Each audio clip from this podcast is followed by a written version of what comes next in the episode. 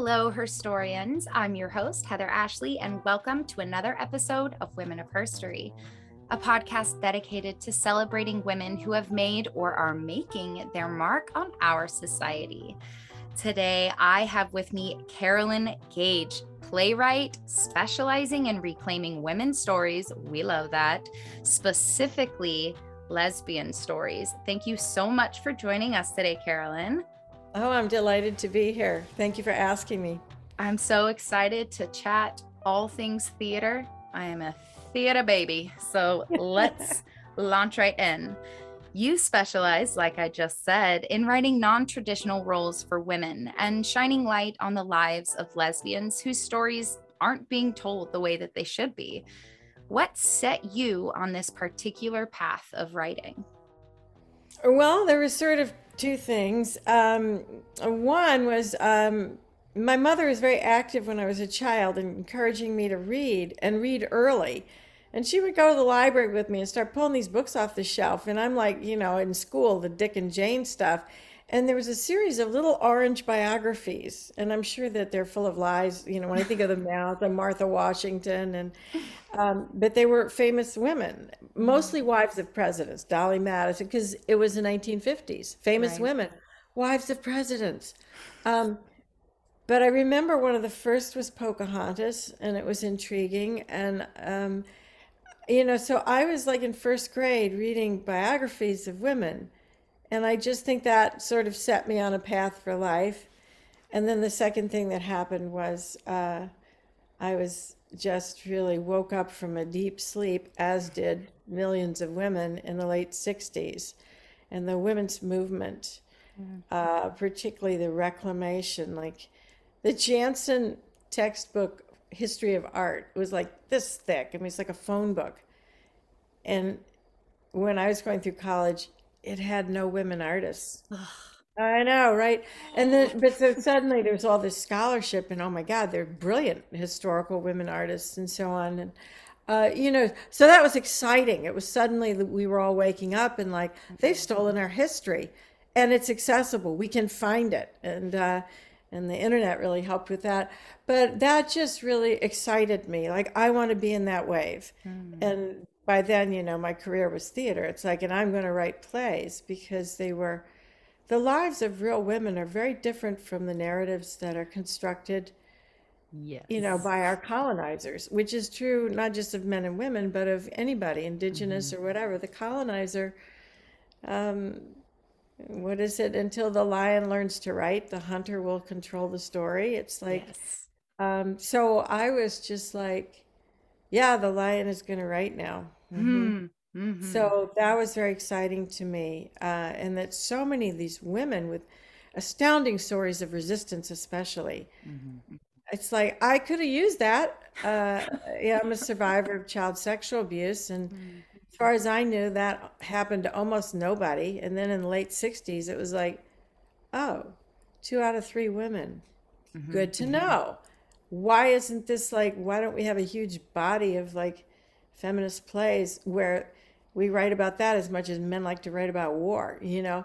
Mm-hmm. And um, yeah, so th- that was, so those two things, like the early, and I was playing with dolls very early in a, in a, I'm autistic in an intensely autistic way. I mean, I don't know what other normal girls did, but I had 50 dolls and they all had names and huge histories. Like, and I did BBC miniseries with these 50 dolls. I, when I played dolls, I would go into an altered state for six to eight hours in the dollhouse, enacting huge dramas and lots of um, violence and, you know, and, uh, I mean, of course, now I know, oh, autism, big time. Like, my mother had to take the dolls away in the summer. I wouldn't leave the house. So I just got small dolls and took them out in the woods and did the same thing. But, um, so I believe I was playwriting. That was playwriting, um, basically. And so the themes of my life, autism, feminism, um, they were set pretty early. Yeah, that's so interesting. I feel like uh, for for me, it in and in my uh, playing with dolls, I had you know like American Girl dolls who already had their backstory, right? Yes. They have their mm-hmm. book, they have their Mhm. backstory and i would then a lot of times uh enact them playing with each other with their already established backstories so that's so interesting that um and usually i feel like for me like all my stuffed animals right all my stuffed animals they had names but all their backstories were linked to me you know it wasn't their own yeah. backstory so that's course, yes. that's that's so interesting Yeah, and I I look back and my favorite doll, and I, you know I had dolls for a decade, um, and I, I think I was 13, and my mother made me put them away, and I responded to that by dissociating Mm, and just um, trying to get out, you mhm, know. Um, but yeah, don't do that. If you have an autistic kid, let let them do their thing. Um, mhm, but my favorite doll was one I'd rescued from the neighbors. Her hair had all been pulled out. I think she'd, you know, been written on with ink, and she was a survivor. She was clearly abused, neglected, and they didn't want her. And I'm like, I'll take her. And uh, she was the heroine, and she always came through harrowing trials and triumphed. And I look back later, and she had a past that could not be spoken of. And at that time, I was a survivor of incest. I did not retrieve memories until I was of 33 or 32. Mm. And I'm realizing the center of my narrative was a survivor whose story couldn't be told. And she was also a lesbian. I didn't know what a lesbian was, but she had nothing to do with the males. She mm. was a leader of the women. mm, And I'm like, isn't that interesting? Like, mm. I didn't even know my own history, but I was looking for the story that would validate what I could not see anywhere around me. And she was absolutely that pulled out hair and everything. She was a little warrior. It was like, mm, you know, she didn't look like anybody else. She'd been through something, and you just knew, okay, she's, yeah, she knows what's going on. mm, And uh, she was my little avatar before I even knew who I was. mm. There was Wow. integrity in the doll play I didn't have in my life. I just Mm-hmm. tried to look pretty and get popular boys to date me. Mm. My living life, my outside trying to cope, mask the autism life was just like, okay, what's normal here? Uh, Mm-hmm. and I'll try to do it. And I'll try to do it really well. Mhm. But when I was with the dolls, you could see what the real story was. Mm.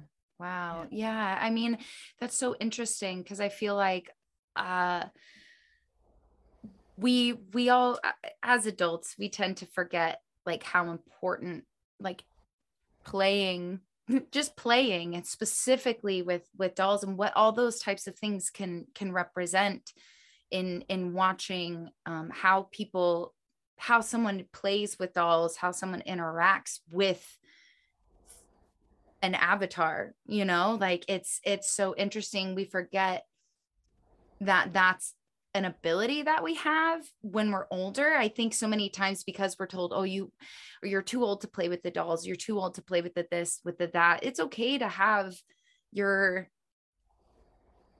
avatar. It's okay to have your thing that brings you extra comfort whether or not it is quote unquote like childish or something that shouldn't be allowed because you had mentioned that you had to put the doll away. There's like why can't you just have i mean i've got a big giant stormtrooper helmet on my wall because i it Yeah, brings me yeah. co- i love it i i think it brings me to a place of i can look at it and it's you know it's obviously not the same as your association with with your favorite doll but it's things where like when we get older we're still we Yeah. should still be allowed to play and to explore and have But items also, of if comfort you have a if you have an autistic child, and uh, you know, I was a high achiever, so it I was diagnosed very late in life. Um, but if you have a child that is just hours and hours of absorption, and it doesn't matter if it's stamp collecting or uh, often the the special interests of an autistic child are very specific, and you're just like, oh my God, that is not gonna, you know, uh, move the needle forward at all. And um, in fact, the thing is, whatever our special interest is, we will be doing it 24 7 without pay.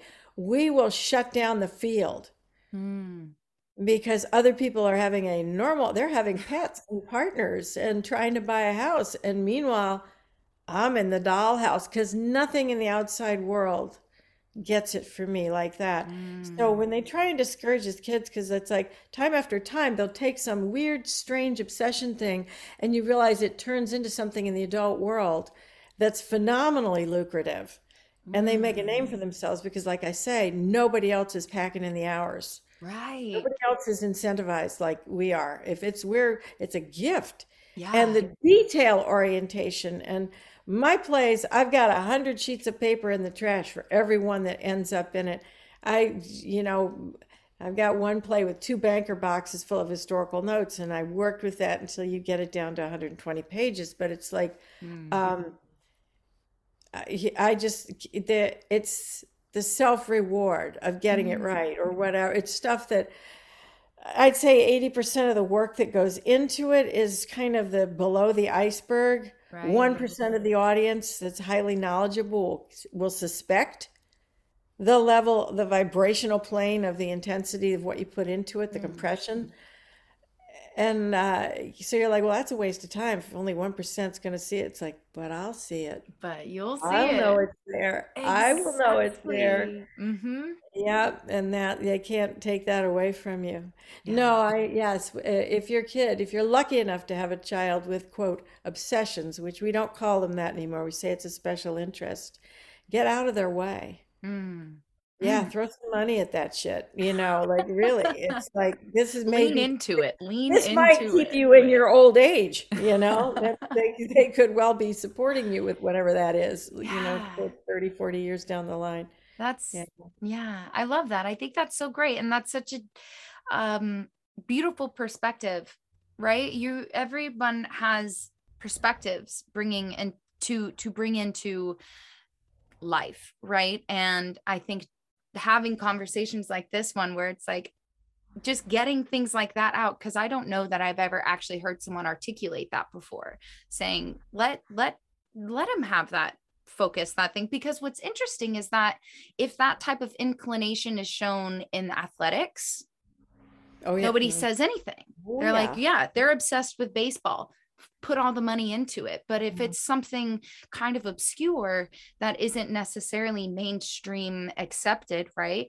Then I feel like so many times people are are quick to say, well, that's weird. Have a normal hyper specific interest like football. And you're like, but I don't have that interest. I'm interested in the stories I tell with my dolls. Let me tell yeah, my stories often, with my dolls. It's often coupled with not not wanting to be in school because school's not really on your special interest. It's mm-hmm. like let them get a GED and then go to community college. Yeah all the all the all the hotshot schools will take you out of community college if you're impressive enough. So it's like you don't really need to graduate from high school. Absolutely. You can go into a good college eh, from the community college, save a barrel of money. But I mean, I feel like it's like, you know, again, this you've got some kid that's spending 8 hours a day on something you don't see how it's ever going to pay for itself and they're wanting to drop out at 16 or 17. Watch that kid. That's going to be Steve Jobs, you know. Yeah. Um, yeah, because also the difference between you know someone having uh like hyper hyper specific focus in something that isn't necessarily academically related right yeah. or athletically related mm-hmm. um perceived to be obscure uh it it that's a big difference between someone wanting to leave school at that point and then someone else who's just lazy has no drive has no focus wants to drop out and I think as a society, we've decided that if you don't want to complete education, no matter, or high school specifically, right? Because you can move on mm-hmm. to something like community college where you can specifically go into what you're trying to work on. We've decided that if you have a GED, that means you're lazy and that you're not worth the time and that you don't care about anything, which mm-hmm. everybody has different focus, different interests. Just because you want to leave school at 16 to focus on this thing that you've wanted to do your whole life doesn't mean you're not worthy or uh, productive or just a human you know? I, it's so interesting though we've decided what means you're lazy and uh, you know out in the outskirts and then what means you're productive and awesome. Like it's such a strange black mm-hmm. and white thing that it shouldn't be It makes no sense. It makes no sense. Also, I think if you're passionate about something, that's you're suc- you're succeeding. If I am hmm able to do something I'm passionate about, it's always a success. Um, and the way the world measures success, I mean, what does it mean to hmm succeed? For me, the the masking, like when I was trying to be a, a heterosexual housewife, what does it mean to do that really well if I'm kind of a radical dyke? Do you know what I mean? Right. Right. Yeah, Oh, score, big score. Like, or to, you know, have learned to to climb a corporate ladder was something that you have to go home and drink every night just to deal with it. It's like, Honestly. and it's like, yeah, just miserable. yeah, what does it mean to um succeed in a failure, in in in failing yourself? hmm just think Exactly. that's really, you know, we need to, but somebody who's got blessed with a special interest and has found a way to do it hmm is just succeeding after succeeding after succeeding Absolutely. on their own terms. hmm And uh, so, yeah, but I think for the parents, that's a that's a that's a tough sell. Yeah. Yeah, absolutely. I mean, it has to do with the the idea of security, you know, but I think also some people don't necessarily have that. There's so many definitions of success, you know, there's just so many. Even within each field, there's so many different definitions of success within each field. You can, you know, you your name doesn't have to be in lights to call yourself a successful actor. Your name, you know, it it there's so many definitions of it and and I also think at the same time, there are people who thrive on the idea of I just go, I sit at my desk, I work nine to five, I come home and I chill. And some people, that's their definition of success. And that's amazing. Congrats. But that's not for everybody. And hopefully we can come to the general consensus as a society that we can all, if we're all happier doing what we like doing and being quote unquote productive in our own way, then we're going to be better as a people. the happier you are, the better person you're going to be. So don't be miserable. Ugh. I hate that. I hate that. It makes no sense. it's true. It's true. so it sounds like playwriting has pretty much come naturally to you. I had a I had a professor, um, Pauline Piotr, and uh, she taught really old-fashioned structure. As I knew I told stories and all of that, but you know, you you need you need some chops too. Mm, And it was almost formulaic, but she taught a structure that I can apply that anytime a play isn't working, and you know, you put it up and it's like, mm, oh man, it's not working. Um, I have a structure from 35 years ago, freshman playwriting class. It's an amazing tool. I can go into any play and troubleshoot. And a lot of times people will be trying to patch up dialogue or this and that. It's like it goes right to the structural root of the problem because a play mm. A play doesn't have to have a happy ending, but it has to satisfy, has to satisfy very deeply. And there are just structural things that need to happen, and particularly in a play where you've got a two-hour framework, certain things must happen at certain points. It's very similar to a sporting event. You know, the best sporting event you ever saw, it wasn't watching me and Martina Navratilova play tennis. No. It's where it's really evenly matched. It goes overtime and then overtime, overtime. You know, Mhm. it's tied. It's uh, the score, someone's coming from way behind and then goes way ahead, and then the other, you know, those kinds of things. It's the same thing. I mean, play plays are like spectator sports. They're not films. And you you that's why you have to have an intermission, which Mhm. is going away now and it shouldn't. People are tired an hour of watching a play, they're going to get antsy if they don't have an intermission. And I asked one of my professors, why is it that we can watch two, two and a half hour movies without intermission? And he turned around like I was an imbecile and he yelled at me. He said, because a, a live theater audience is working. And I never forgot that. Mm. It's like, yes, and it is different. And they do need a break. They are participating in creating in real time an imaginary world with you. And you respect that. And you freaking let them get up and go to the bathroom and just take an emotional break. Like, "Phew, all right. back to Act Two. Um, mm-hmm. Yeah, mm-hmm. intermissions going away. I have huge issues with that. There's yeah. there's a real need. There's a a tired audience. If you don't get their intermission, they're not they're not tracking. Uh, it's like halftime. Mm-hmm. Try a football game with no halftime. Yeah, yeah. They're not tracking. They're not. They're tired, um, yeah. and they need that break. And but I just love that I was blessed to have the right teacher, and she mm-hmm. was using a really old fashioned book.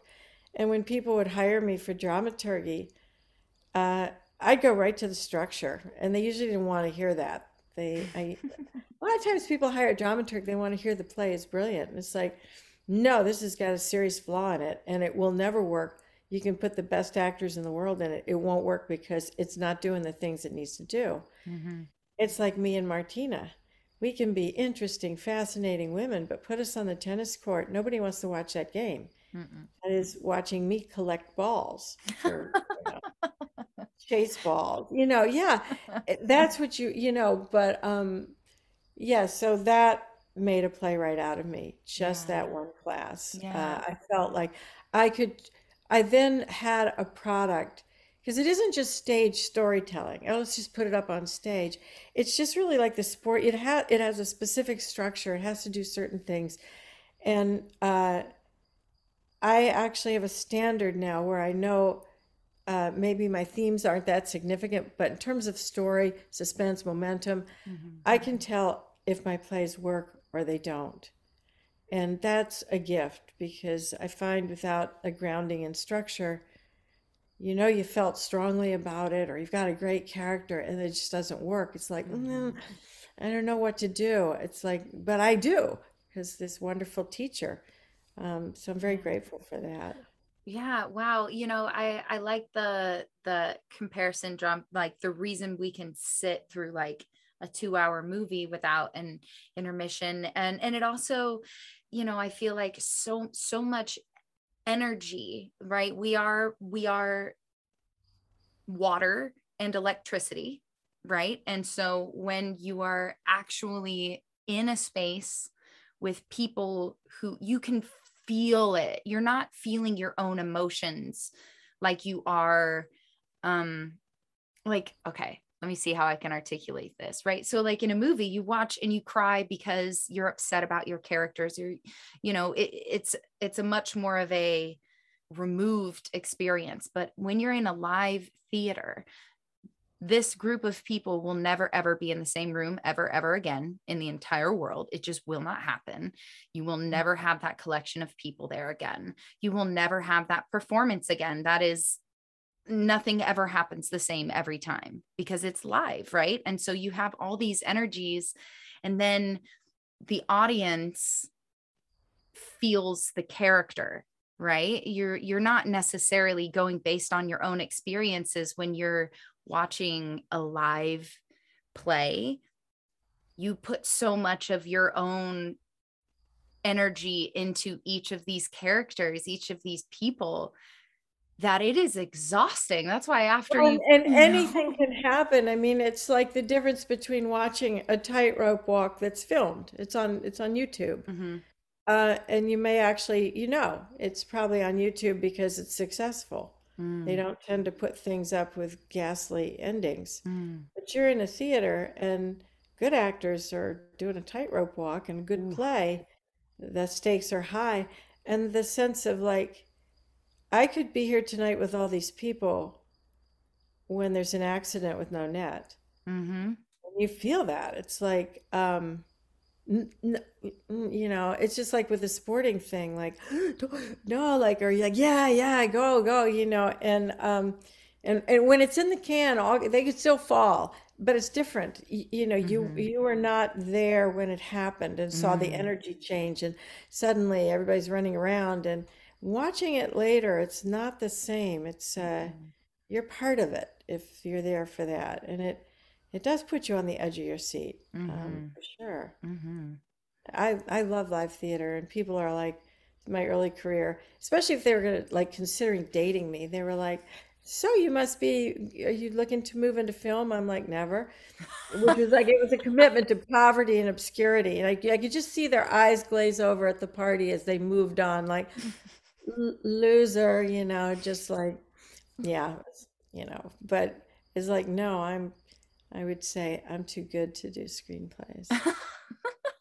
Yeah, Hot takes with Carolyn Gage. I know, I know. Well, you know, I I just I just lead with the autism. I feel like they can, they'll just go, oh, that that's her autism. no, I totally get it. I totally get it. You know, I like I said earlier, I'm a I'm a theater kid. I'm a dance kid. I'm I'm definitely of the live performing arts. I just love them so much and I understand completely that that's basically I mean I've I've signed my I'll be living in poverty forever and I'm totally okay with it because you know I, I'm not saying I wouldn't do film, TV, any of Yeah, that, people meet my you like like they're scoping you for a potential partner. Like, yeah, so are so are you going to be teaching? You're like, no, I just want to dance, and they're kind then they just, oh wait, there's someone across the my room. God. Yeah. Yeah. They're like, oh, you you're you dance your dance. Hobby, Okay. Mhm. hobby.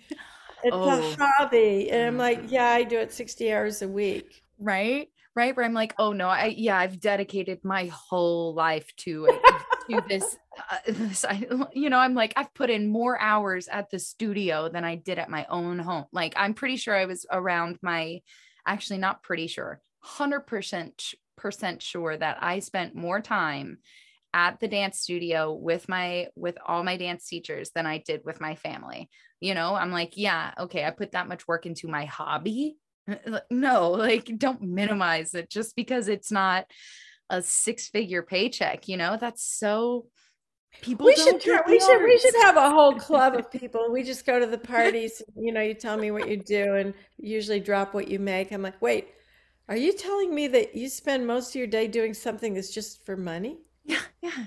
For money and you hate it. Yeah, really? Like, oh, I'm so sorry. Can you get a life coach or something? No, like I know. A friend of mine would just say, she'd say, there's all kinds of paychecks. And I love that. Mm-hmm. There Mm-hmm. are all kinds of paychecks. And actually the monetary one is often not the one that will really save you, yeah, save your life if you're in the crunch, I think. Absolutely. What do you hope that people get from reading and or seeing your work? Well, here's the beauty of live theater is like you're creating an alternative reality in real time and space. Mm. But you aren't in film. They can get up and go to the bathroom and have their boyfriend yell at them or whatever, you know. In theater, it's like we're collectively doing this thing together. And for once, you know, welcome to Planet Autism. I control the narrative, which I never Mm. do in real life. And I hope to generate an alternative paradigm to patriarchy using archetypes that are heavily censored, empowered female archetypes, and that for one or two hours they live with the vision that many feminists have in our hearts of like, Mm. oh, it could be like this. You can actually think like that. You can say things like that out loud, you know, like that it's a, it's, um, I am creating uh, worlds that are heavily censored and Mm-hmm. archetypes heavily censored. And I want to, I feel like um, audiences brought into that world, um, they just, the lights come up and they clap and where's my coat and I have to pee, so you wait for me in the lobby and all that. But something remains. Mm. You know, it was an alien abduction and they're kind of amnesiac about big parts of it. But they were abducted for two hours. Mm. And they're they're kind of not quite this something happened up there, you know, and they're not quite the same. And maybe they'll be in a situation and suddenly they're like, hey, fuck you. And then they're like, what? Oh, alien DNA must have kind of, you know, like that Mm. Before the abduction, I didn't talk like that. And so I kind of feel like that's what live theater can do. Film does not do it Yeah. in any to, to the same degree. The power the power of live theater Mhm. is just incredible because you're in that world. You're in that world. It's real. That's Mhm. reality for two hours, and um, and it it has such incredible potential for transformation. Mm. So that's kind of what I try to do is I try to get them to, yeah, like Caroline Casey, the astrologer, says, uh, imagination lays the tracks for the reality train. Mm. And suddenly I'm laying it into territory that's spectacular. And hopefully, after the play is over, their train switches tracks a little bit and they're a little less compliant, a little more aware, a little more in touch, a little more wider range of possibilities for their life, mm. dreams for their daughters, you know. Um, mm-hmm. Yeah. I I I love that. That's so that that's such a good analogy. Like they've been an alien abduct abduction for a couple yeah. hours. I love that so much because that's well, they so... say that the people with the alien abduction, they say they're they're diff they're diff they don't know what happened. They don't have memory of it, but they're different. Something's different. Yeah. yeah. And and and that feeling, like I've I've never been able to articulate like what that feeling is because there's um, you know, there I've I obviously I've I'll say it again and again and again. I love theater. I love live theater. And the amount of times I've left a show being like, whew, okay. And you're like not totally sure what just happened, but I think I need to call my brother. Like, or you're like, I think I need to call my aunt because I don't know why. I just have this feeling that I need to. Yeah. And the amount of times that that's happened to me after seeing a show that for no uh, other no logical reason that I could articulate. Um you you leave and you're like uh, there's I, I think i need to talk to this these people right now or like i need to not be around anyone and i need to just like sit with myself for a minute because i'm not sure and i need to process. That, and that is the best thing when your show is over and there's no applause. Ooh. And you just, for me, it's like count the seconds because those are the gold stars. Mm. And the longer it is, because they're not ready to be here yet. Mm-hmm. They are not. Re- they're like, um, you know, they're staying with the play. They're the furniture has been rearranged in their brain. They are not ready to like. Oh, that was a lovely performance. They're like, oh my god, mm-hmm. that's a slice of reality I was not ready for. You know, and i love that silence mm-hmm. when you know it's the it's so time for them to clap. And in the old days i used to start clapping like come on people that's the end of the play. And then i realized they know damn well it's the end of the play. Yeah. And they are not ready. And and then i had that happen to me with a i think i saw it was the harlem dance theater. And they were mm. i think it was they were doing this lizzie borden thing but my issues with my mother were huge. But anyway like she's dancing with the ghost of her dead mother. And i'm riveted. I'm like, I am like, just files are dumping, like, you know, and the lights come up, and I don't care. I don't know what that is, but I'm like, the stage is empty. I'm still there. So I'm just watching the stage. People are crawling over me and making suggestions that I should get up and move. And I'm just like, no, you know. Uh, and I did that for half of intermission. I was not available, yeah. you know, for anything else. I was in that dance. Mm. I was mm. like completely like I was I think I was changing. I mm. believe that I was transforming and it was just mm. like go ahead and fucking step over me. I am not I won't be offended. Just walk around me. Walk around I'm me. not going to be in your world for a while, and I'm not going to get out of your way. So you will have to step over me. I know. I rem- that was just a really blatant example. Was wet.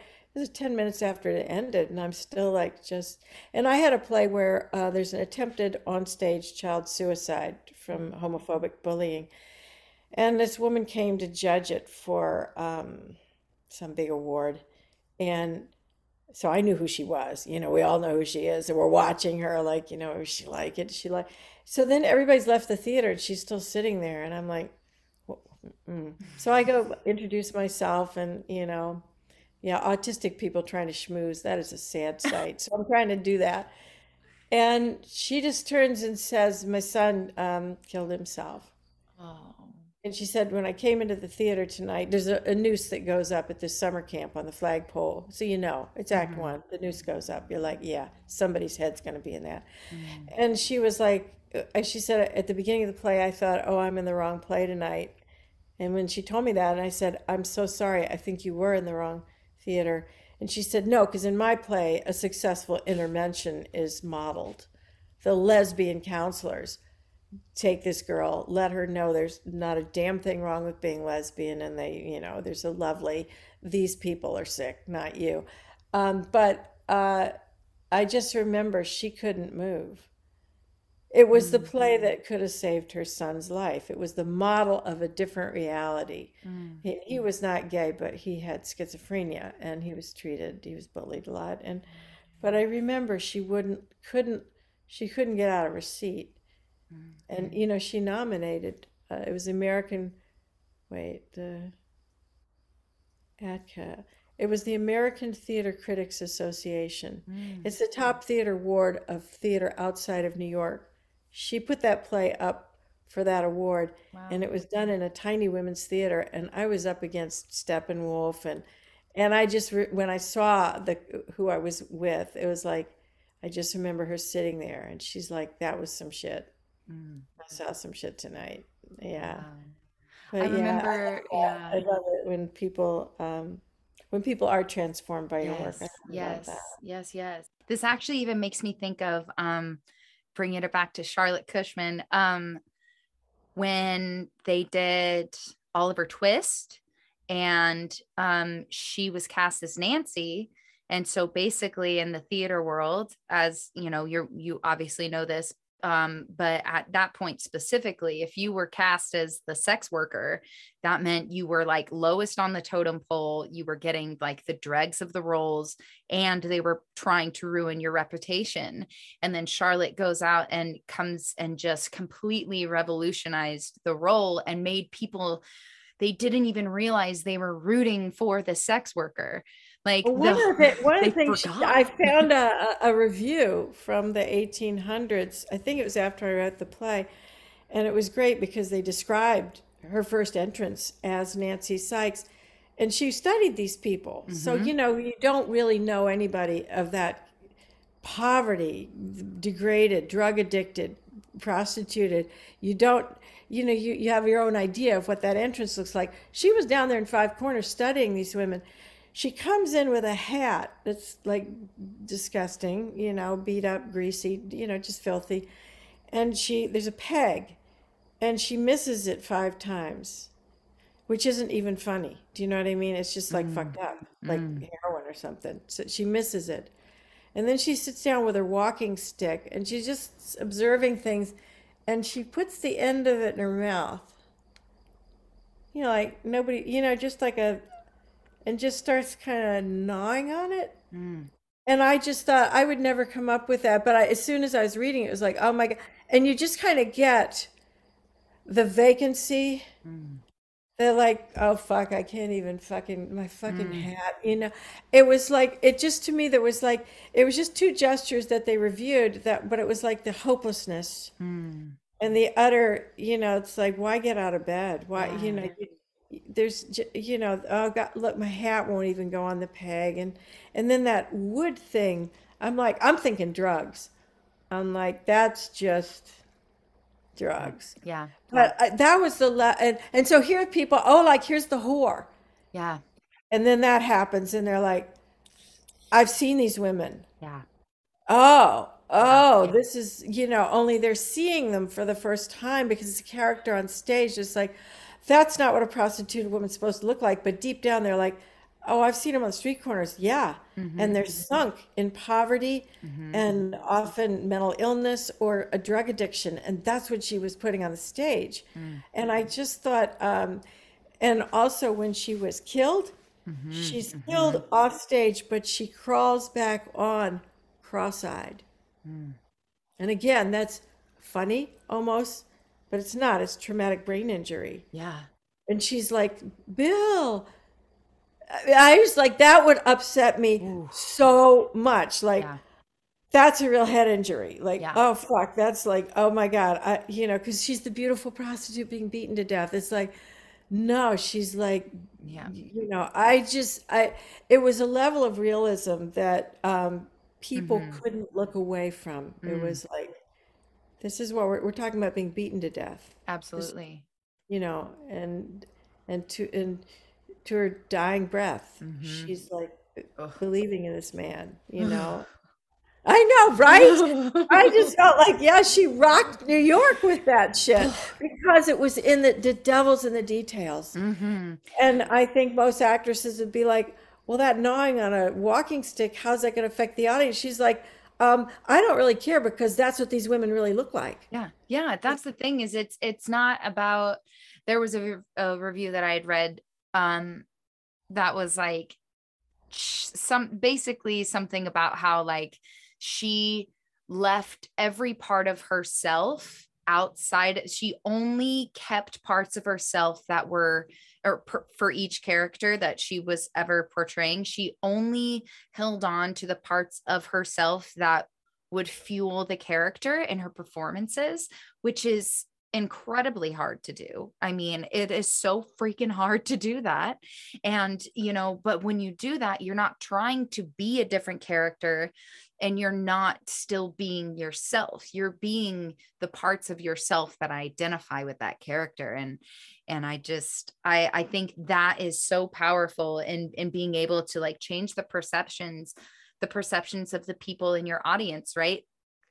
Abducting them for two hours helping them to do the same thing that you're doing, which is bringing parts of yourself into a character into characters you write into the women that you're bringing into back into the spotlight and telling the right stories and telling the actual truths of who they are and it helps bring the audience along and be like oh i have a lot more in common with these people than I would have ever thought that I do. And that's such the beauty of of live theater. Oh my goodness.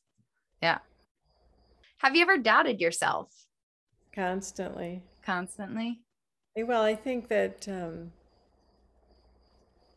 mm, I, I mean, I think that, you know, if you're an artist, you're in a constant process of refinement, recalibration, um, purifying, if you will. I think you're constantly doing that. And to do that means you interrogate you mm-hmm. know uh, you know does that still belong here? Does that, is that something i need to get rid of? Could i do that better? Or like um you know yeah I, I think that uh doubting yourself is a is um good. And you know you just when i really doubt myself sometimes i need to go in and change the work. And sometimes i'm like no they were wrong. Like you know we were talking about that theater guy earlier mm-hmm. that you know like people criticize your work. It's like what do they know? And sometimes it's like oh yeah they they do know. And then mm. sometimes oh, there's a bunch of white boys. Mm, yeah no. And sometimes you know when there's a famous opera star nellie melba and she was performing as a child you know and singing and her little girlfriend from school just couldn't wait to come up to her and say, Nellie, the whole time you were singing, I could see your drawers. I have thought of that story so many times because I'll put a play up and someone just can't wait to. I could tell that that actor didn't really smoke in real life. And at first I'd just be like, seriously? Because, you know, some play I've turned myself inside out for. And then I just was like, when that little girl said, Nellie, I could see your drawers the whole time, she fucking dying of jealousy. You know it. Mm-hmm. You know it. It's just like, I could hardly stand that because you were so damn good. Mm-hmm. And I feel like when they tell me that they could see my drawers the whole time, I'm like, gotcha, didn't I? Mm. You saw, yeah, you could not, you can't even deal with your feelings right now, can you? you just got to come over here and pee on my trees. So, I mean, I forget what the question was that you asked, but oh, uh, doubting yourself. A lot of times, I think in my earlier days, it would be like, all right, I have to take that actor aside. We're going to work on that smoking. And now I'm just like, you are really jealous about something. Now, what is it? Mm. That actor probably blew you out of the water, or, mm. you know, hmm. something like that, you hmm. know, or the subject of, sexual abuse survivors has triggered them. They do it especially, you know, in my plays where survivors turn the tables and stuff. Right. That is when I get the I could see your drawers comments so much. Mm. And it's mm. because they just can't make their peace with the play. They're they're you know Yeah. Yeah, I had a um a, a, a old teacher, and he had seen uh, Streetcar when it opened in, on Broadway, and he was a young man. It was the war and or post-war and all that, and hmm and uh, you know, as a man, he beats his pregnant wife, and he said like he was just like ranting all the way out of the theater, like for blocks to his wife about it was the most disgusting play he ever saw. It was blah blah blah, and he said he got about three blocks down, and he stopped, and he was like. That's probably one of the greatest plays in the American stage. And I thought, yeah, don't don't listen to talk to people a couple days after if it's a really hmm powerful play because I've never forgotten that story either. Like hmm he was triggered. It was, you know, Tennessee Williams is a level of realism that uh, we were really protecting ourselves from. You know, that kind of situation, and then there's a rape at the end of it, and hmm he was just like, "Well, this guy's wrong. This, you know, yeah." It's like, well, that, yeah, that's welcome to life. welcome to what happens in life sometimes know. like eh, not all theater you know there is value in the like pomp and circumstance and the like the the jazz hands shows and those are great those have absolute value but then there also is there has to be shows that are so so real that you're so mad after you know like you have to let yourself feel all those things and not criticize the writing in it because then it's probably not that. If you feel that deeply, like give yourself a day and then be Well, and, like, and I also think that a powerful play often it the audience is left with the problem. That Mhm, play ends. Nobody's gone to prison. You know, she, uh, she's lost her, but she's the one that's taken to a mental asylum. I think it's been a mhm, long time, and that play certainly deserves criticism and another look at it. sure. Um, Tennessee Williams was very turned on by, Yeah. um, I think Stanley Kowalski, frankly, but Mm, um, I, I think that it's um, the problem. mm, M- my professor was left with a problem, and he wasn't used to that. And I think a lot of really good plays put the ball in the audience's court at the end. And that's why you leave just so disturbed and have to say, you know, I could see your underwear the whole time. hmm Like that's gonna, that's gonna somehow nullify Right. the weeks of rehearsal and the intent, you know, but it's Yeah. like, "Oh, I won. I won. I saw your underwear. I won. I could tell you don't really smoke. I won. I know. Yeah. Where it's like, what's the use in those? Those aren't constructive. Those aren't even actual, like, real things to be talking about, you know, such as life, you know, what's the point of saying that? That doesn't do anybody any good other than probably make you feel a little better because you got one on Yes, someone. Like, clearly. I mean, you know, chill. Nellie Melba singing at age 10 was probably clearly a genius. And it was hmm just like, well, I saw your underwear, so that doesn't count. Like, you know. So, you obviously do a lot of research on the historical subjects of your shows. Have you come across any information in the process that was particularly surprising for you? Well, it, when you research the lives of historical women and you're called to write it, I don't know, it's a, it's a certain vibrational plane. You do come across astounding things that often feel like the key to the whole thing. Mm, And um, that's always a moment. It's like the universe is rewarding you. It's like, mm, all right, you've been such a good girl. Here's your treat. But um, yeah, and there's often like some small moment that cracks open the whole thing. And um, I just recently finished a play about the Texas tower shootings in 1966 at the University of Texas, Austin. It mhm, was the first mass shooting as we understand it, because of course mass shootings with indigenous people are like, Right, you know, old news, but it was the first kind of contemporary mass shooting. right. And um, the woman I was writing about, Claire Wilson, it was an interesting thing. Like, uh, she had been shot, um, you know, in the hip. She was eight months pregnant and she survived it, but she lay out on the South Mall. Nobody would come rescue her because Mm, she was in the line of fire. Mhm, and the guy was not taken down for 90 minutes. So she people watched her mm, and this hundred degree heat, and um, but um, she just a little thing in an interview like that when she went to the ER, she was insisting she'd been shot in the arm, and she was lucid the whole time and and never had any lapse of memory. She has complete recall, and I thought, I've just built the whole character around that. She's bleeding out. She knows the baby's dead. She tells people the baby's dead. Um, and it's a massive. I mean, it's exploded her pelvis. She's got bone fragments all over her abdomen, and you know, and she's insisting she's only shot in the arm. Mm. And I'm a control freak, and I thought that's a manageable narrative. Mm. That's a if you're trying to keep yourself alive, that's a manageable narrative. Yes. Like uh, my whole abdomen's been exploded is kind of like, and I'm bleeding out. That yeah. is not. Mm-mm. And I thought that's an interesting. That's interesting, and she did survive it. Mm. But it's kind of like I'm gonna be all right because I've just been shot in the arm. It's like you know, you know, you're lying there. Right. You're and the blood is fucking. You know, and I just so I built the whole character around that. It told me a lot about who she was, and it's just like, and in the same breath, she's also telling this person, um, if they come to get me, tell them I'm Type A. So I'm like, yeah, Wow. Dead baby, telling people your blood type, and then, but it's only a flesh wound. And it's like, you know, but I just remember just that little moment thinking, there's so many things about that woman I know from that insist, and she would demanding that they not cut her clothes off. You don't need to do that. This is my mm-hmm. favorite dress. I'm only shot in the arm, mm-hmm. and they're just looking like, you know, your whole backside's missing. Are you are you crazy?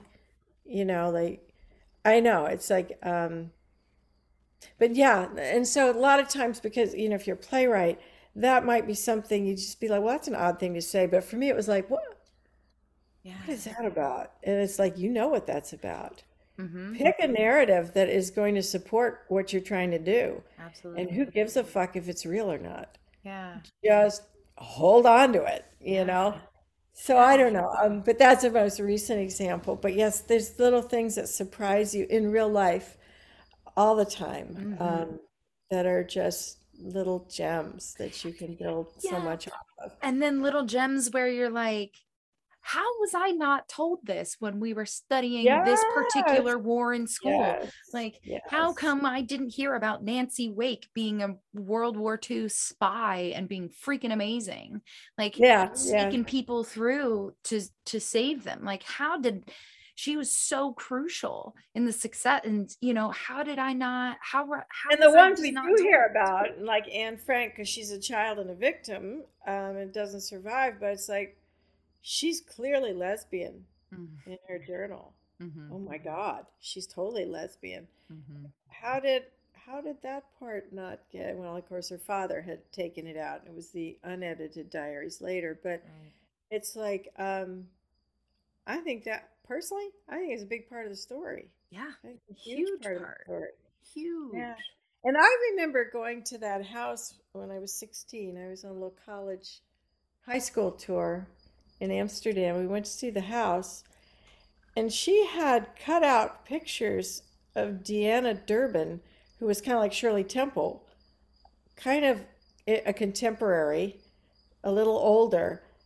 She had pinups uh, from newspaper all over her bed, and and they're not guys. I mean, she was like she had pictures of women over mm-hmm. on the wall above her bed, and that.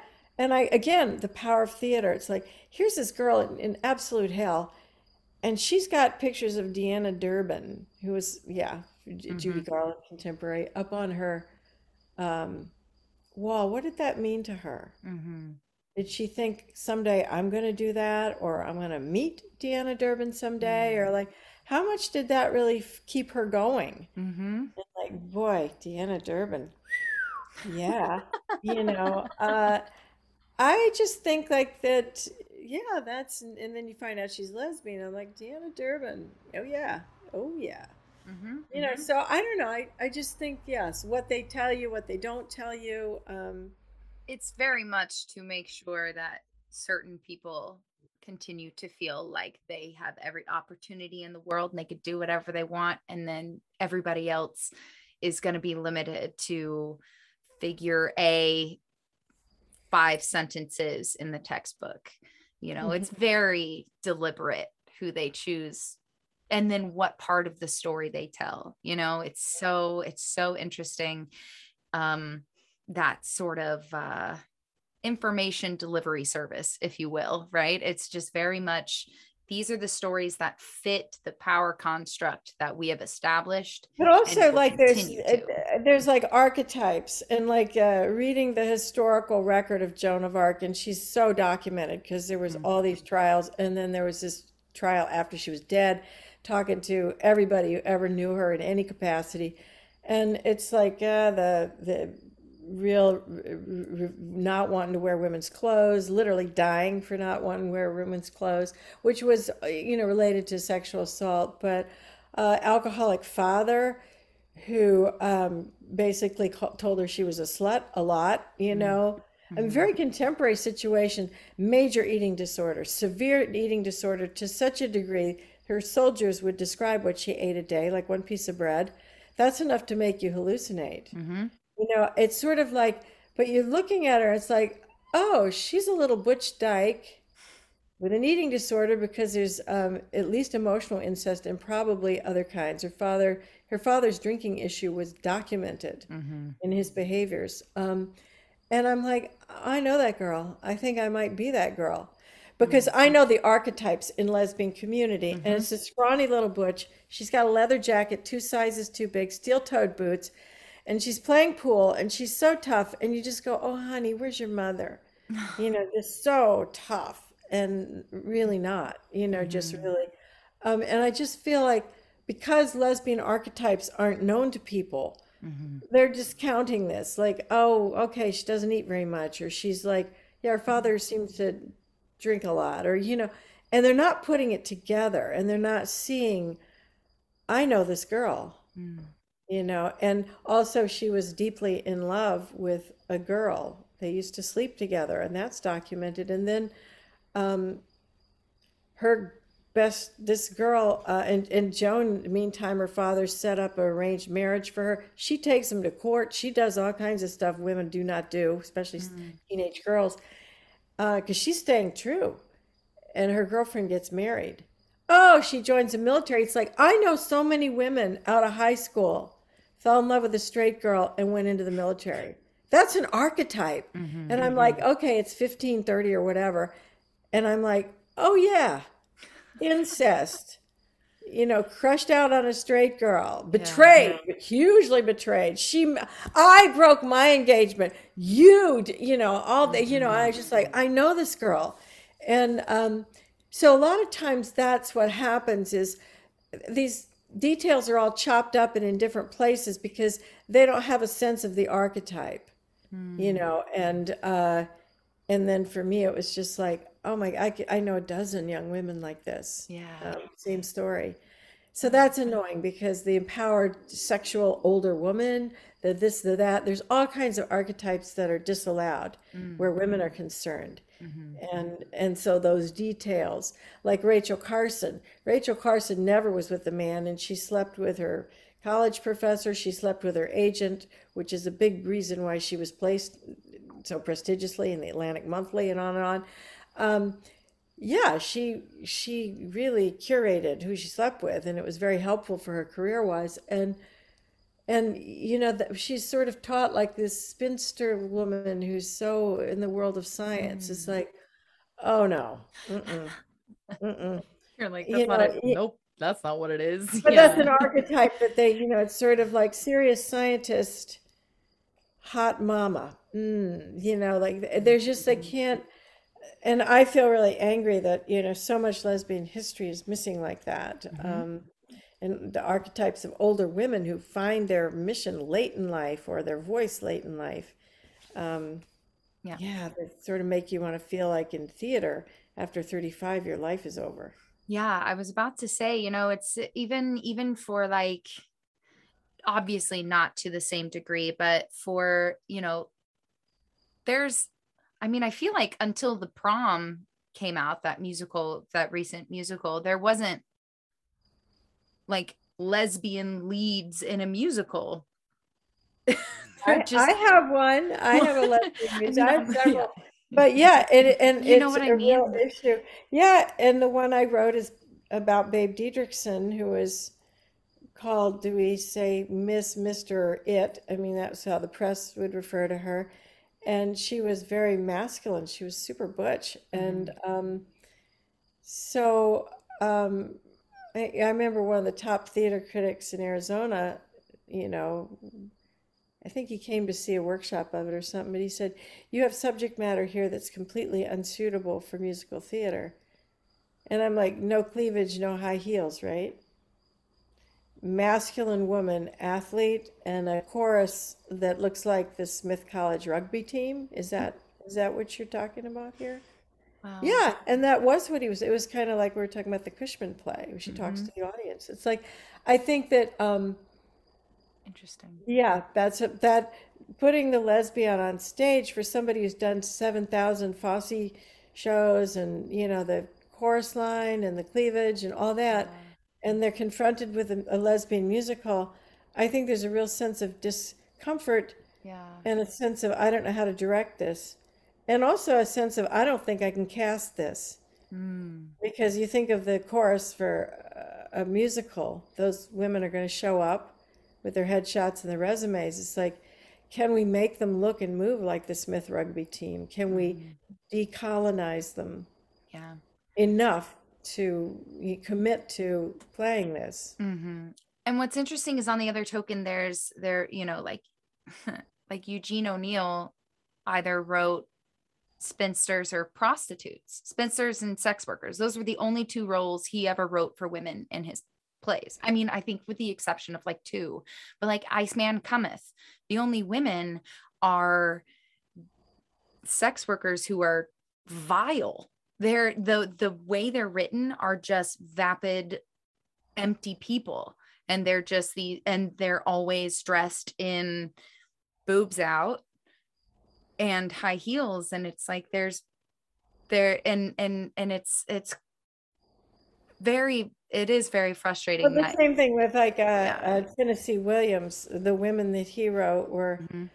I, I think they were kind of pathetic drag queens, honestly. I feel like Mm. his his notions of gender came from Right. intense intense gay male culture and so when Mm-hmm. he was writing women he was writing these men Mm-hmm. um, because i don't see i don't see women that i know or relate to in tennessee williams and then these monster mothers that's a big trope in gay male theater torch song trilogy does it and you know it's like kaja fall does it uh, and um, yeah but yeah there are archety- limited archetypes just such limited archetypes It's unfortunate. I'm even thinking about like um Angels in America, which I'm I love that. I love that show. I think it's a beautiful show, but it's also I'm looking at it, you know, differently right now as we're talking and I'm like examining how these women are are horrible. yeah and you know actually my issues with that play just don't even go that deep. It's like i think it was tony kushner's first play. It was workshopped on the west coast before it went east. But he's writing his first play and it requires the ceiling to break and an angel to fly in do you have any idea how ex- i'm like i would i mean i was 15 years into my career before i had a set with a door that would open and close I just thought like the, a lesbian would never even bother. It's just a, it's just a really great excuse to never produce the play, which nobody wants to produce lesbian work anyway. But Mm, I just the that entitlement. mm, No, no, that has to happen. Mhm. And the expense of that, the const- every night the ceiling breaks, and flying, flying people in. You've got to have somebody. It's insurance. I mean, the whole thing. And I just feel like um, I felt angry. I, f- I felt like uh, I I I had to just know I'm writing for Bare Stage Broad Daylight because I'm writing for lesbians and we don't have theaters. Um, and there's a lot of reasons for that. Gay men do, but we don't. And I just would remind myself the greatest playwrights in the world wrote for Bare Stage, Broad Daylight, Don't Worry. Mm. But I remember when I saw Angels in America, I was like, you privileged, entitled, Yeah. um, are you even aware? Right. You know, and I, I mean, I built my career on a one woman show with a stool, and I brought the stool. So, you know, but no, just that the difference. That's a, Sure. a ma- gay male playwright and a lesbian playwright coming up at the same time. And um, Yeah. that that just to me was that would be such a deal breaker. Anybody dramaturging me would be like, Carolyn, that's gonna that's tens of thousands of dollars. You can't put that in your play, not a first play. Mm. But it was gay men, it was Yeah. AIDS, it was like, oh, we can get backers for this. Mm. And uh, I'm like, well, I'm writing about sexual survivors, and every woman I know, Mm. I, I would say it was raids, rape, assault, incest, discrimination, and sexism. We all had raids, but we couldn't leverage that kind of money because we were women. But Mm. it was, um, yeah, Yeah, I hadn't I hadn't actually like wow, I'm have I'm I'm doing a lot of uh re reanalyzing a lot of But um don't think don't think that his ability to leverage that ceiling and that flying equipment is divorced from the way he portrays women in that play. true, There's a connection. true, You know, there's a connection. true, true, If he put a big empowered uh, dyke at the center of his story, and you know, another musical with a, a, a butch butchy lesbian, um, Fun Home. But when I saw Fun Home, and and I love the graphic novel. I was hmm on a committee that put it up for a national book award. I was all about that. But when I saw that, I'm like, well, it's really a gay male narrative. Mm. People are like, oh yeah, there's a lesbian play. I'm like, they leverage the money. Yeah, It's about a gay dad who suicides. yeah, That's, I, I just felt like I, uh, you know, I, I just suspect it would not have gotten production if it hadn't had an equally powerful. And there are many people who see it and say it's a gay gay father's story. They hmm don't even see it as a lesbian story. right. Um, yeah, so that's frustrating for me because I don't put men in my plays. And I'm hmm like, yeah, let's see how far Fun Home would have gotten if it wasn't about a father. Mm. And more than that, a pedophile, and that gets sentimentalized enormously. Right, Uh, right. it's like a footnote. The story is infidelity. hmm And it's like, no, that's its own story. This Mm. is a story about criminal sexual assault on multiple children. Mm. This is, you know, um, Right. it's like this is the Larry Nassar story. This is that Sandusky story. This hmm is, and that is not dealt with. It's like, um, no, it's the mostly the betrayal of the family's trust. I'm like, nope. And I came from a family where there was um, criminal sexual behavior, and you don't apply a model like that. Mm-mm.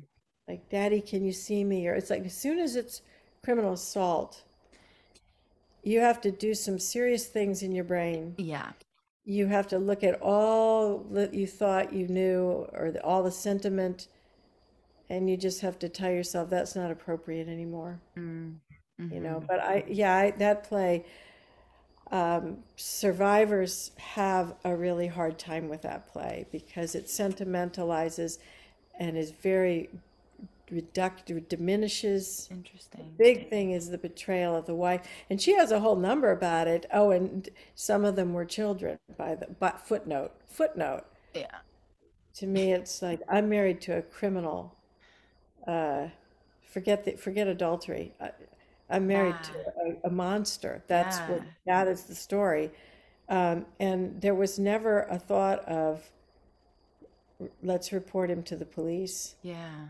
Let's divorce him. Mm. Let's all hmm not have anything to do with him. Yeah. It was it was the kind of the dysfunctional American dramedy, and I'm like, "N- no, it's a hmm story that centers a pedophile. Yeah. Wow. Interesting. But again, talking about the archetypes and where is the survivor's perspective on that? Um, Mm.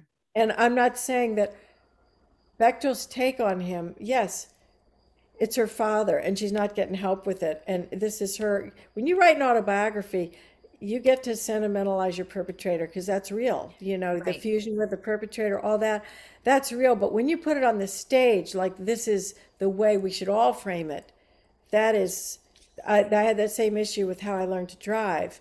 It was kind of like, well, you know, that part of him was gross, but he taught me to drive. I, I'm just, I just, I feel like we, we need to help our audiences move to late stage recovery. Mm-hmm. Um, hmm you know, and it, it is confusing when parts of these pedophiles and predators, I'm sure Sandusky did awesome coaching sometimes when he wasn't raping.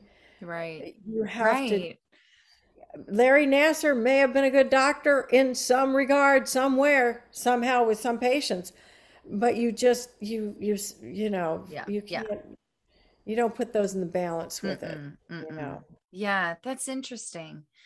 Uh, I, hmm, yeah, I, and it and it also comes down to, you know, you you said you don't write um men in your place because you're focusing on the women that you're talking about. I mean, I Um, will, I will sometimes if that's part of the woman's story, but Right. no, I'm not interested But in. he, the it is, you know, it it no one bats an eye when it's a play that's all men. Mhm. But as soon as you say, I'm doing a play, it's all women. Everyone's like crazy about it. It even makes me think about um with Ruth Bader Ginsburg with Mm. they were when they were like, when will enough women on the Supreme Court justice be enough? And she said, when there's nine, because nobody Yeah. cared that there have been nine men forever. And as Yeah. soon as I say that we want nine women, apparently that's not allowed anymore. Uh, like an Yeah, entirely that- one, there's you a, but but it's not just gender. I mean, I remember when uh, Lorraine Hansberry with Raisin in the Sun, and it's an all black play, and um, but there's one white person who's coming from a neighborhood association to try and talk them out of, can I buy back your house? Because we didn't realize you're black. Big mistake. Um, and I remember, I can't remember, oh, what was his name? It was a very famous interviewer. All he wanted to talk about was her race, racism, in that the only white person in the play was this reprehensible neighborhood association person. And I'm like, again, it was like, Nellie, I watched your drawers the whole time. I'm like, seriously, that's all you saw? but but it was like the shock of like, you're not I this isn't about me. Yeah. What are you doing? Do you realize there's nothing here that I can access? Yeah. I'm not seeing a positive reflection of myself in this play at all. And she's like, Welcome to the black world. Really? Know. Honestly. Oh, but but she's such she is you can just see like she's just holding it together. It's just like Mhm. watching um Anita in those hearings. It's like you can just see the that fuck you you total dick you and just like uh-huh. Like, And she just that kept staring it back to this is about housing discrimination and but the only white person in the um and she's she just keeps going back to the social justice issue. Like I'm gonna pretend I I didn't hear that or whatever but I just thought oh my god what self-control. I mean the insanity of it. Right. but I often you know that's the kind of thing like well do you not know any nice men? It's like this is the story that I'm telling here. I'm kind of doing the Lorraine Hansberry thing. I'm like, but what about the man? And in the second act, you'll notice that, you know, I'm just like, just, I'm going to interview myself in my head and just answer the questions I wish you were asking Yeah. Yeah. But, um, yeah. but I think it's the same thing. It's like a, you know, when uh, colonized people begin to tell their own stories, that's the immediate pushback is, uh, Mhm. Where's all the good white people? Don't you know any good white people? And I'm like sitting here talking to you, buddy, kind of wondering if I do. Yeah. no, I- he was schooling her on her racism. It's astounding. It's it's but I just had so many experiences from men dealing with the gender politics that were mirroring that. Right. Um, It's and you're yeah. just like, phew. yeah, they just can't sit through a story that centers women. yeah. It's almost they're having an existential crisis. I think I don't exist as I'm watching this play. Well, it's Yeah. also, I mean, it even makes me think about like um like female superheroes and all that stuff and it being like a a really incredibly strong like I don't know, like if if Captain America were a woman and everyone's like oh like okay, Black Panther in the comics actually ends up being a woman after um the anyway, but I didn't know that. yeah, so it's one of the comics actually comic books know. are really really well I mean they run the gambit as far as representation and I thought the film Black Panther was a revolution. I mean, not just racially, but the roles for women. It Mm-hmm. was like they were modeling a level of equality that I just don't even try for. his It was like- warriors were women. Yeah. Oh yeah, and the respect that was shown to him, the scientists, the top scientists. Mhm. like, one of them um, ends up being Black Panther, one of the warrior women, at least in the comics.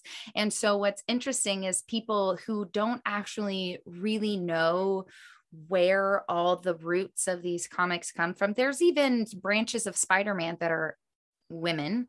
There's all kinds of these alternate realities and wow, really wonderful. amazing characters that aren't being made into films because they're not about big strong men and it's funny because as soon as they the the film industry tries to bring those characters the general public who knows nothing about the actual basis of these comic books like this story has already been written it already exists this isn't just a fad Yeah. of people bring being like women could be powerful no this is actually these comics have existed Yeah.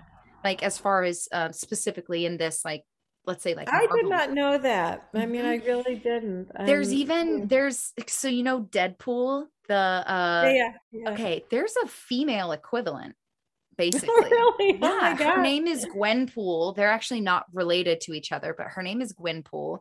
She's a she's freaking amazing. She's hilarious. She's an anti-hero. She breaks the fourth wall all the time, making crazy jokes. And it's it's the same style of of tomfoolery, if you will, you know, it's that, but for whatever reason, one is getting picked over the other though I will say Deadpool did take Ryan Reynolds many a decades to get them to produce it. But I digress. It's something where it comes back down to people are like, you can't have females be strong. And it's like, you know, that these have already existed. Like these are real. And Well, you're that's just, where I think it's about the power of the stage because in other art forms, like um, women in the visual arts and women in music and um, even women novelists, but I feel like that in terms of the roles available for women, Mm. there's just uh, in theater, there's restrictions that have not existed in the world of novels for like Right. 40, 50 years. I'm Yeah. like, why is theater so incredibly retro around racial politics, age, gender? And I think because it's really powerful in a way that some of these other art forms are not, like the censorship, the need to censor so absolutely is just so intense in in live theater and and that has really baffled me. It's like the women's movement it really isn't until the last 10 years i feel like feminism even caught up right. um, it- in theater and it's still in its infancy um, from what i see. Um, so that's kind of um, yeah it's very it's weird because in all the other fields of the arts like you say with comic books we've been there for decades. Um, but then when they get translated into theater oh we can't do that and you yeah know. which is so weird because it, the theater community likes to think of itself as this really progressive entity and we are the we are quite the opposite. Like as I as a can whole remember you when know? when Driving Miss Daisy came out, and I was just like, like, is this the 1930s? And it got all these awards, and I was just like, you know, I mean, to me, it was like, it was Amos and Andy, and I just was like, am I crazy? I mean, whenever it was done, it was like the 1990s or something, but I was just Mm. like, no, come on, it's been 30 years since the civil rights movement. I just couldn't. It was so sentimentalizing of just raw racism and um, yeah It's but you know i just i just like the things that happen on broadway are just like and revivals, uh, revivals of just the worst. the worst. Like just things being revived that should never be Right. revived. Let it The sleep. general. Let it go away. That Pretty Women. Oh yeah, let's make it a musical because that's going to make it all right. And that was just a few years ago. Yeah. And I'm like, Pretty Women. I mean, everybody knows that's just. I mean, how many young girls decided prostitution was like a real way to go? I mean, I just think that's a really harmful, Mhm. utterly just terrible narrative. Um, It is rather bizarre and they they tried there are a couple catchy tunes in it but for the most part i was like why are we telling this story again? It's already been told it's already a weird story to tell in the first place. There's a whole lot of weirdness that surrounds the movie itself anyway you know and and, and it's like why why is this the story that we decided was worth putting millions of dollars into? Like why is it this one? And there were they did write some really interesting um little uh interwoven relationships amongst various people that I did enjoy. I was like, "Oh, I haven't that's nice." Um but for the most part I was like, "Why is this the story that's being told? Why why this one? Why this one?" There are so many amazing shows that are in the works that like deserve Well, I that type of funding. of, I just did a um, I just did a panel with Melissa um, Farley about prostitution and the Nordic model. I'm a big abolitionist, but uh, you know, in my industry, it's a sweet charity, best little whorehouse in Texas, um, Pretty Woman. Um, it's like um, there is again a real control of the narrative. Mhm. It can occasionally be bittersweet, like Sweet Charity, Mm. but for the most part, um, I mean, you know, it has nothing to do with prostitution or prostituted women. And and yet a lot of people draw their ideas about it as sex positive. I can't think of anything more sex negative than selling uh, your body, selling access to your body for sex that you don't want to have. You're not Right. turned on. You didn't choose this partner. He usually is disgusting because, for starts, he's buying you. So, right Mhm. there. Um, I think, I I just feel like that my my industry has blood on its hands in terms of looking at um, Mm. well, you know, just Right. um, sexual exploitation of women in general, but specifically prostitution and um, but any uh, you know, like just doubt Mhm. about the priesthood scandal. What play about the priesthood scandal is going to make it to Broadway? Right. One that's called Doubt. There's no doubt. Mm. You know, there are tens of thousands Right. of victims, and they have the same narrative. It's it's like there's no doubt, and this is not a story of like, you know, sometimes children can be, and the same thing with when sexual harassment in the academy goes to Broadway. Oleanna. It's those dykes over in women's studies that are brainwashing her into ruining this Mhm. good man's. It's like that is never Yeah. the narrative. Right. And I right. know dozens of victims, and I dropped out for 10 years because of sexual harassment. It's like, Mhm. No, that's never the narrative. Neither is doubt in the priesthood scandals. I mean, this this this perpetrator apologist, perpetrator protectionist narratives in theater are Mhm. just the norm. And Mm. anyone who tries to challenge that, and and what we get is how to, how I learned to drive or fun home and oh that bittersweet daddy, look at me. Mm. Ugh, I'm Mhm. just oof, it's like um Right. yeah. It's more it's it's more detrimental than it is um, you know, in aiding the It makes you feel so invisible. Like what all these good Mhm. daughters, like how I learned to drive and fun home.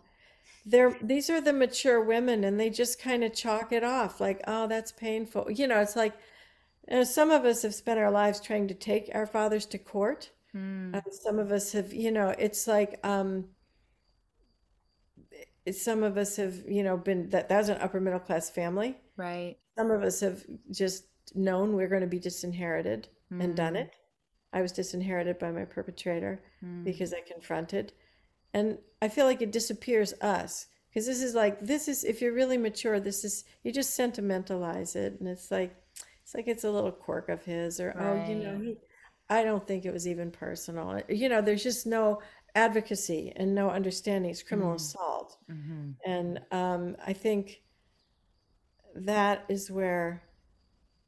Now, I Fun Home upset me so badly. I gave it a standing ovation because everybody in the theater stood up and clapped.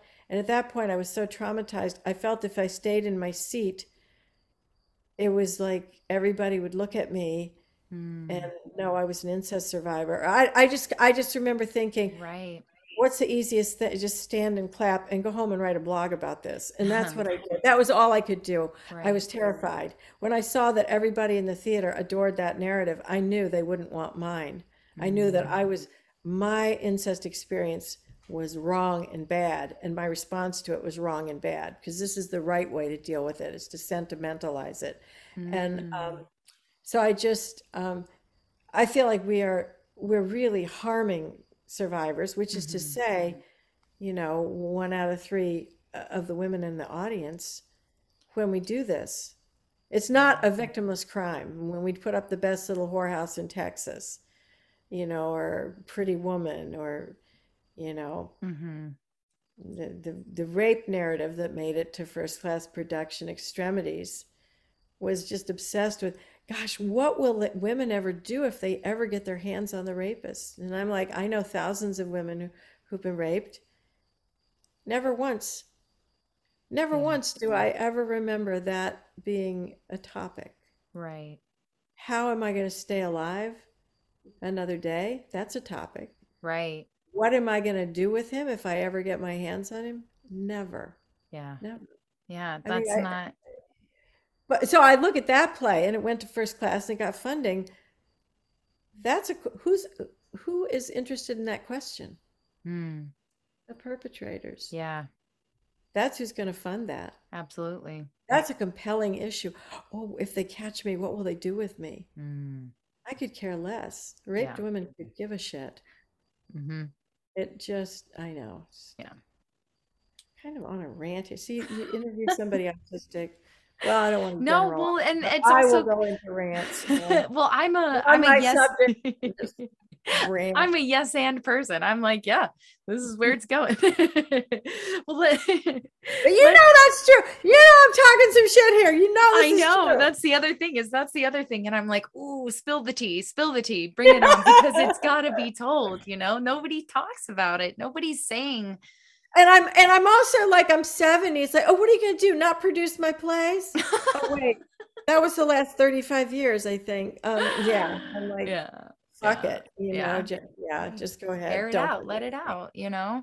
Um, yeah and you also you never know who it's going to resonate with and who's going to hear it as a call to action you know like y- y- it could light this conversation someone listening could have it could light a big fat fire in their belly and they just hear it as a call to action to I just say, all do you survivors out there, especially early recovery, Heather and I, we see you. I've Mhm, got the plays for you. You are not crazy. mm, They are actively trying to appropriate the narrative in which you look like you're not doing your rape right, you know. I just want you to know I see you. And if you are alive and sentient, you're doing it right. You're doing it really well. And don't doubt yourself. mm. You know, you're doing, we see you, and your truth is just too hot to handle, and Yes. sometimes too hot for you to handle. We need each other. Email me, and I will send you any play you want free, the PDF, of course. But yeah, I see you. I see you, and you're not sick, bad, crazy, or wrong. Mm-mm. And these perpetrators are criminals. Mm. I don't care if it's your grandfather, or your uncle. Mhm. Don't have Thanksgiving dinner with them Mm. don't don't do anything for the sake of inheritance it's Mm. not worth it been there done that not worth it no regrets Mm. you know there are powers in the universe that will hold you up when you walk away from the hush money Mm. You know i see you i see you and i love you Mm. and you're going to make it just yes look for your sisters heather and i we got you we got you gotcha. always. Yeah. I think a really good question to ask now w- would be what's the best piece of advice that you've ever received? Early on, I think it was a guy who wrote for TV, but he's like, write something every day. Mm. Doesn't matter what it is, write something every day. And then I have 26 years in Al Anon because I live in a crazy world. And every single piece of every single piece of Al Anon wisdom is all like dog-eared. I mean, I have used the slogans. I have like, I'm really uncomfortable with what's going on right now. Because prior to recovery, it'd be like, what the fuck? Or I'd just be like, uh-huh. Yeah, that's right. I think I'll just go home and blow my brains out. But Yeah. yeah, no, Al-Anon, um, Al-Anon is the best advice. Every every single thing they ever taught me has been just Mm. saved my life. But write something every day is not bad, and then you don't worry about the quality of it. Doesn't matter. Yeah. Bad day, good day, writing shit, writing genius, doesn't matter. The main thing is you tick the box. Yeah. I wrote today. And I bet I bet that gives, you know, no matter the day, even like you said, I feel like maybe it helps to, I'm just kind of spitballing here. Maybe it helps to not be precious with your writing, right? Because if you're Oh writing God, yes. something every day, you're not sitting there being like, you know, putting yourself in a position of, I have to finish this chapter, whatever, today, right? And then you become precious with your work if you're only able to produce work when you're in a particular mood. So then you Yeah. become more precious with it. But if you're writing every day, Well, it's like, you know, it's, you know, what is it they say? It's, uh, it's, um, perspiration, one tenth of a percent inspiration, and the rest of it's perspiration. And, yes. And I think that it is, it is a discipline. Writing is a discipline. It's a discipline not to judge yourself. It's a Mm. discipline to just like, well, that sucked, but you know what? I'm going to put another two hours in tomorrow and, um, it'll change. It'll get better, you know? And sometimes, you know, fresh eyes are so important too. Like maybe, uh, you know, in the two hours you wrote and you feel like everything was just terrible, but, you know, you wrote. So then the next day you look at it and you can be like, you know, it wasn't all bad. Like this little nugget right here, I can use this. Yeah. This is great. And then, That was another piece of great advice from the same guy who said, write every day. He said, finish everything you write. And he gave an example of some screenplay idea he had, and he realized well into it, it was stupid. It was about robbing the World Bank, but the World Bank is kind of an abstract thing, it's not a building. And he just realized it sounds cool, and it is totally not. He made he forced himself to finish it, knowing it didn't have the foundation. It's like, let's build a mansion on a foundation that we know is going to make it fall apart. And he said, You learn not to ever do that again. mm, And I thought, yes. And I have done that. I have made myself finish everything I started. mm, It makes you it makes you much more careful when you start. If you Mm. know, I will make myself finish this. So, you know, you look at those foundations like, I don't want to waste my time. Is this is this got enough? Is this a robust enough foundation to build a play on? mm. Yeah, I, I have written all the way to the end plays that I knew these are terrible. I'm still going to make it the best I can, but I know it's not a viable life form. Mm. Um, that was great advice. He says, otherwise, you write up to your obstacles and then you always go home. You Mm. don't ever clear them. And that was that was brilliant. And that takes doing a project that you know you won't like and is hopeless and seeing it through to the end. You will learn things about yourself. You'll learn things about your craft that sitting down and having a stroke of genius will never teach you. Mhm. Finish everything you start, even when you real. And sometimes I would realize it's hopeless and keep going. And I actually was able to solve the problem way down the line. But I was only still working because I have that discipline of Right. I will finish everything I start. Yeah. And then the other thing is, you know, it's like they say, uh, it's another form of like learning a new way to not do something. You know, failure is a construct, it's not real. Failure is just learning a way to not do it that way the next time. you know, And also it's failure. It's only stamped failure when you quit. Otherwise, it's in Exactly. progress. Mhm, So you're the one who pulls the plug on it. You get the, you know, if you don't ever quit on something, it can never be called a failure. I Mhm. know. That's a little trick. Mhm, mhm. So, before we get to our last two questions, is there anything else that you want to add? Anything we didn't talk about where we can find you and your work? Anything? Oh, like well, um, it, Google Carolyn Gage, G A G E. It's www.carolyngage.com. My catalog is online. And if you cite this interview, I will send you anything that you ask, book or play, on request as a PDF. Um, but you can order everything that I've written as a paperback, and they're all everywhere. They're on iBooks, they're on Amazon, they're on Kindle, they're Barnes and Noble, they're, um, you know, but you can buy directly from my web storefront, and I get more money. Paperback, download the PDF, ebook, and then a Kindle. So Love all it. kinds of ways to read the work. Perfect. I love that. Well, I ask the same last two questions to everyone that comes through the podcast. First, what is your second favorite color and why? Oh, um, brown, and it's kind of paired with the first, which is blue. And I think it's like uh, brown to me is um, it's not as, you know, blue is my favorite, but the brown with the blue, um, brown is really earth Mm, grounding, um, comforting. It feels warm.